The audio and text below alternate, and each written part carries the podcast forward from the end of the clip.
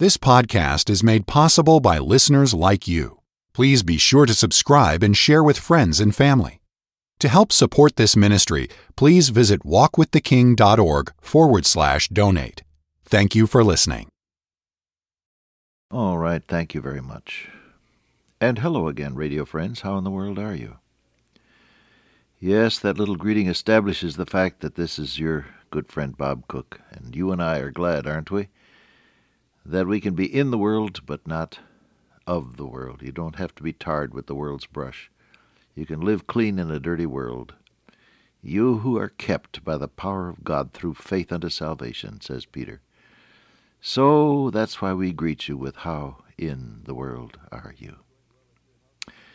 I trust everything's going well at your house, and if it isn't, you know, some days are worse than others, aren't they?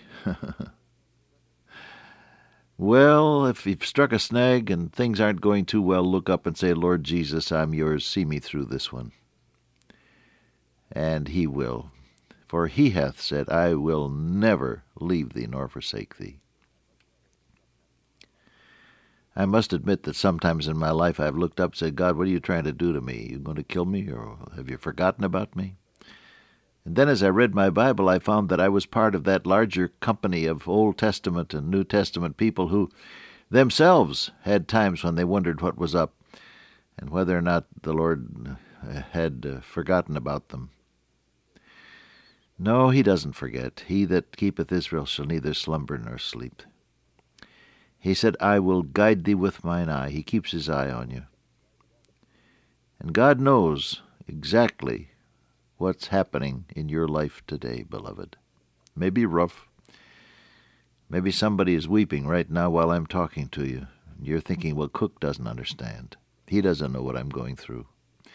And of course, that's true. How can I know? I don't live inside your skin. You do. But God knows. We have a high priest who can be touched with the feeling of our infirmities. How often people have said to me, You don't know how I feel. And of course, they're right. But our Lord Jesus Christ knows he can be touched with the feeling of our infirmities. Why? Because he was in all points tested like as we are, yet without sin. He knows. He knows. He knows. And he cares, casting all your care upon him, for he careth for you. Well, somebody needed that, I guess, is why I said it. Look, you and I are in uh, John chapter 15, and we got talking about what it really means, what is involved in this concept of abiding in Christ. The idea of fruit bearing, verses 2, 4, and 8. The idea of answered prayer, verse 7 and 16. The idea of Calvary love, John 3:16 kind of love in our lives, poured out in our hearts by the Holy Spirit, verses 9, 12, and 17. The idea of obedience, that's what we talked about the last time we got together. Obedience.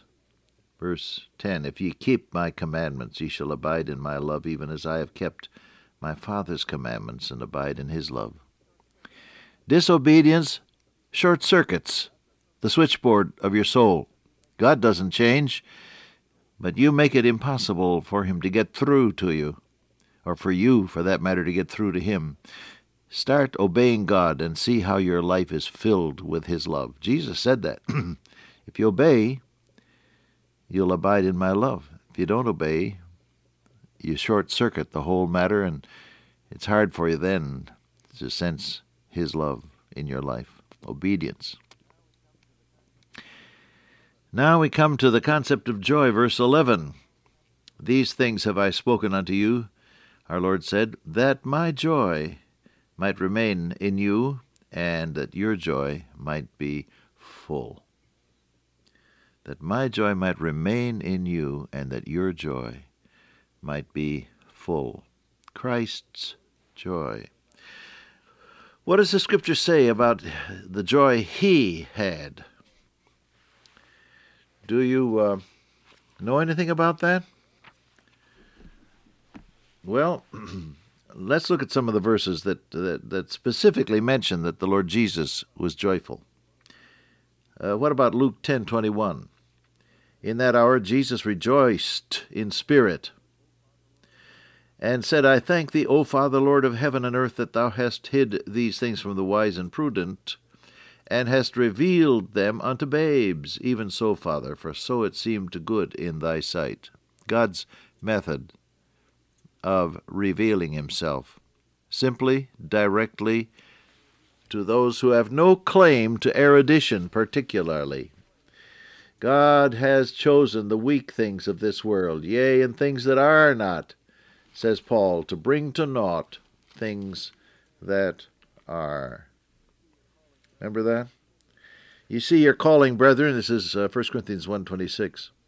You see your calling, brethren, how that not many wise men after the flesh, not many mighty, not many noble, are called, but God hath chosen the foolish things of the world to confound the wise, and hath chosen the weak things of the world to confound the things that are mighty, and base things of the world, and things which are despised, hath God chosen, yea, and things which are not, to bring to naught things that are, that no flesh should glory in his presence. But of him, that's God, are ye in Christ Jesus, who of God is made unto us wisdom, righteousness, sanctification, and redemption.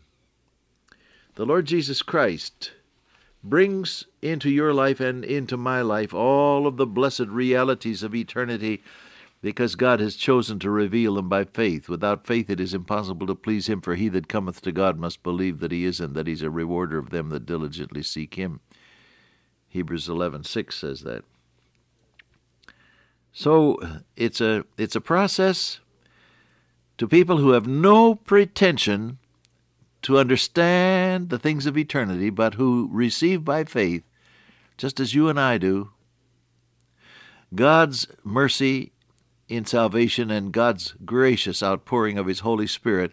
And then, through the Lord Jesus, all of the great secrets of eternal life are poured out upon us and within us, and we can rejoice with our Lord. Now, that's what made him happy. He said he rejoiced in spirit because God has reserved the secrets of eternity for simple faith, people who he designated as babes, that is, by comparison with the wise and the, and the mighty. It's interesting, isn't it? That Jesus should be glad that God reveals himself directly to believing hearts. But he is, and oh, aren't you glad? I am. I am. I can't claim to be profound, but I can claim Jesus as my Savior and my Lord, and the Holy Spirit of God to indwell me and to teach me what I need to know day by day. And so indeed may you. My joy, said he, fulfilled in themselves. There's the joy of, of salvation when uh, someone's saved. When he hath found the lost sheep, it says, he layeth it on his shoulders, rejoicing. That's Luke 15, cha- uh, chapter 15, verse 5. Story of the lost sheep. And the Lord Jesus, of course, was speaking of himself in that parable. You know that. His joy, the joy of bringing the lost back to the fold. He rejoices when somebody is brought back to the fold. I think of the reaction of church members that I've observed through the years some of them would say sourly, Well, we'll see how long he lasts. it's pitiful, isn't it? Oh, Jesus is rejoicing when somebody gets right with God. There's joy in the presence of the angels over one sinner that repenteth, our Lord says. His joy is the joy of salvation, restoration. Then, of course, he said, These things have I spoken unto you, that my joy might remain in you, and that your joy might be full. That's the verse we're looking at. And if we go over to John 17, and he said uh, in his prayer, Now I come to thee, and these things I speak in the world, that they might have my joy fulfilled in themselves.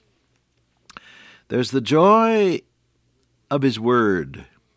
His words, I speak, that they might have my joy. Do you know anything about this? Actually getting joy out of God's Word to your heart? Many people read the Bible, it must be admitted, uh, out of duty more than anything else. It's like brushing your teeth. You got to do it. No, there is a, a, a, beautiful experience waiting for you, beloved friend. If you haven't already discovered it, as you read God's Word and meditate upon it and allow the indwelling Holy Spirit to speak to you, your heart will rejoice in the truth of God. You'll actually, you'll actually rejoice over it. Isn't this wonderful? You'll say. now, I can't explain how it happens. I only know it does. And first of all, you confess your sins and get your heart right before God so that you're not fighting God on anything. And then you stay in His Word until it says something directly to your heart. And then you pray it back to Him so that your own heart gets warm and tender with the message that God has given you. And then you share it with somebody else, and somewhere along the line in that process, you just get delighted with the truth of God's Word. These things have I spoken, he said, that my joy might remain in you. Aren't you glad Jesus said some things that give us joy? Oh, I'm so glad, so thankful that that's true. He said, "My joy." Now there was there was another joy that was his especially, who for the joy that was set before him. This is Hebrews twelve two. Who for the joy that was set before him endured the cross, despising the shame, and is set down at the right hand of the throne of God, the joy of his finished work of salvation. Every time a sinner comes to God through faith in the Lord Jesus, there's joy because the work of, of redemption was finished, the price was paid, and the Lord Jesus, even there, as he hung on the cross in the unspeakable agony, not only the physical agony of crucifixion, but the agony of having all of the sins of all of the world laid upon him as God's Passover lamb in that dark hour. Still down in his heart, who for the joy that was set before him endured the shame, pain, despising the shame. Ah, a lot depends on where you're going and what the final outcome is going to be, doesn't it? He didn't uh, have any pleasure in the cross but there was joy on ahead. Now, you and I will never approximate the suffering of our Lord on the cross, but the lesson is there for us. What you're going through today may not be pleasant. It may be heartbreaking, as a matter of brutal fact. But there's joy on ahead. There's joy on ahead. Weeping may endure for a night, the Bible says, but joy cometh in the morning. So Keep on trusting your blessed Lord. Keep on doing His will. Stick to the will of God, no matter what, because you know that down there along the line there's going to be joy. Hope we get back to the rest of this concept the, the next time we get together. Dear Father, in Jesus' name, we pray that Thou wilt give us Thy joy today. Amen. Till I meet you once again by way of radio, walk with the King today and be a blessing.